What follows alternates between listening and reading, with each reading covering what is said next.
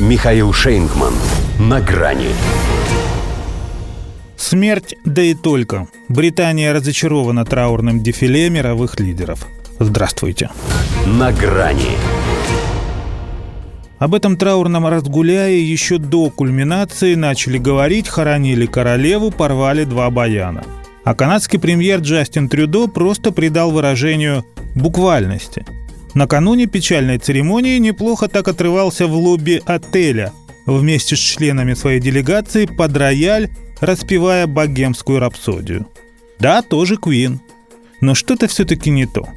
До появления этого видео был же еще и развеселый Джо Байден, приехавший в Виндзорское аббатство, мало того, что в хорошем расположении духа, видимо от того, что не его, так еще и позже всех – Единственный из приглашенных звезд он избрал средством передвижения по узким улицам Лондона не общий автобус, а, как обычно, длинный кортеж и пятиметровый кадиллак по прозвищу «Зверь».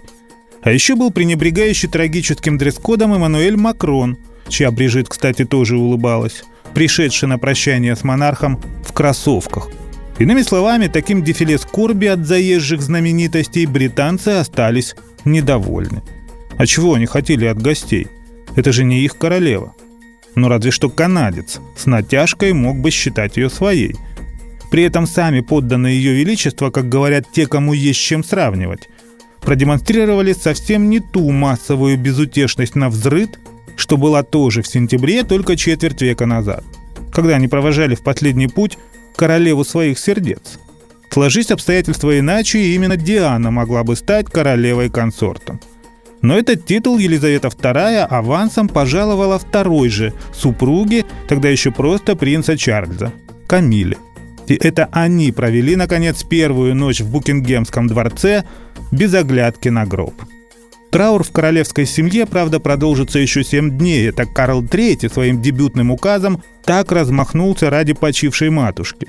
Но Соединенное Королевство уже постепенно возвращается к будничной повседневности – Хотя и не скажешь, что к прежней жизни, поскольку по всем прогнозам дальше будет только хуже.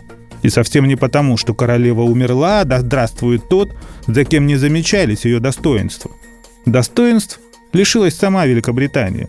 И поведение мировых лидеров, не испытывавших пиетета к ее печали, еще одно тому подтверждение.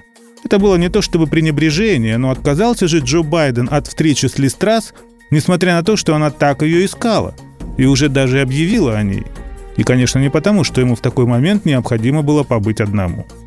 Просто оно ему надо. Снисходить до второстепенного и младшего члена королевской семьи, за которого приняли главу британского правительства на австралийском телевидении. Вот на полях недели высокого уровня в ООН он и окажет ей любезность в порядке очереди и уже без всяких скидок на трагические переживания. Ибо умерла так умерла. И почему-то кажется, что это не только о королеве.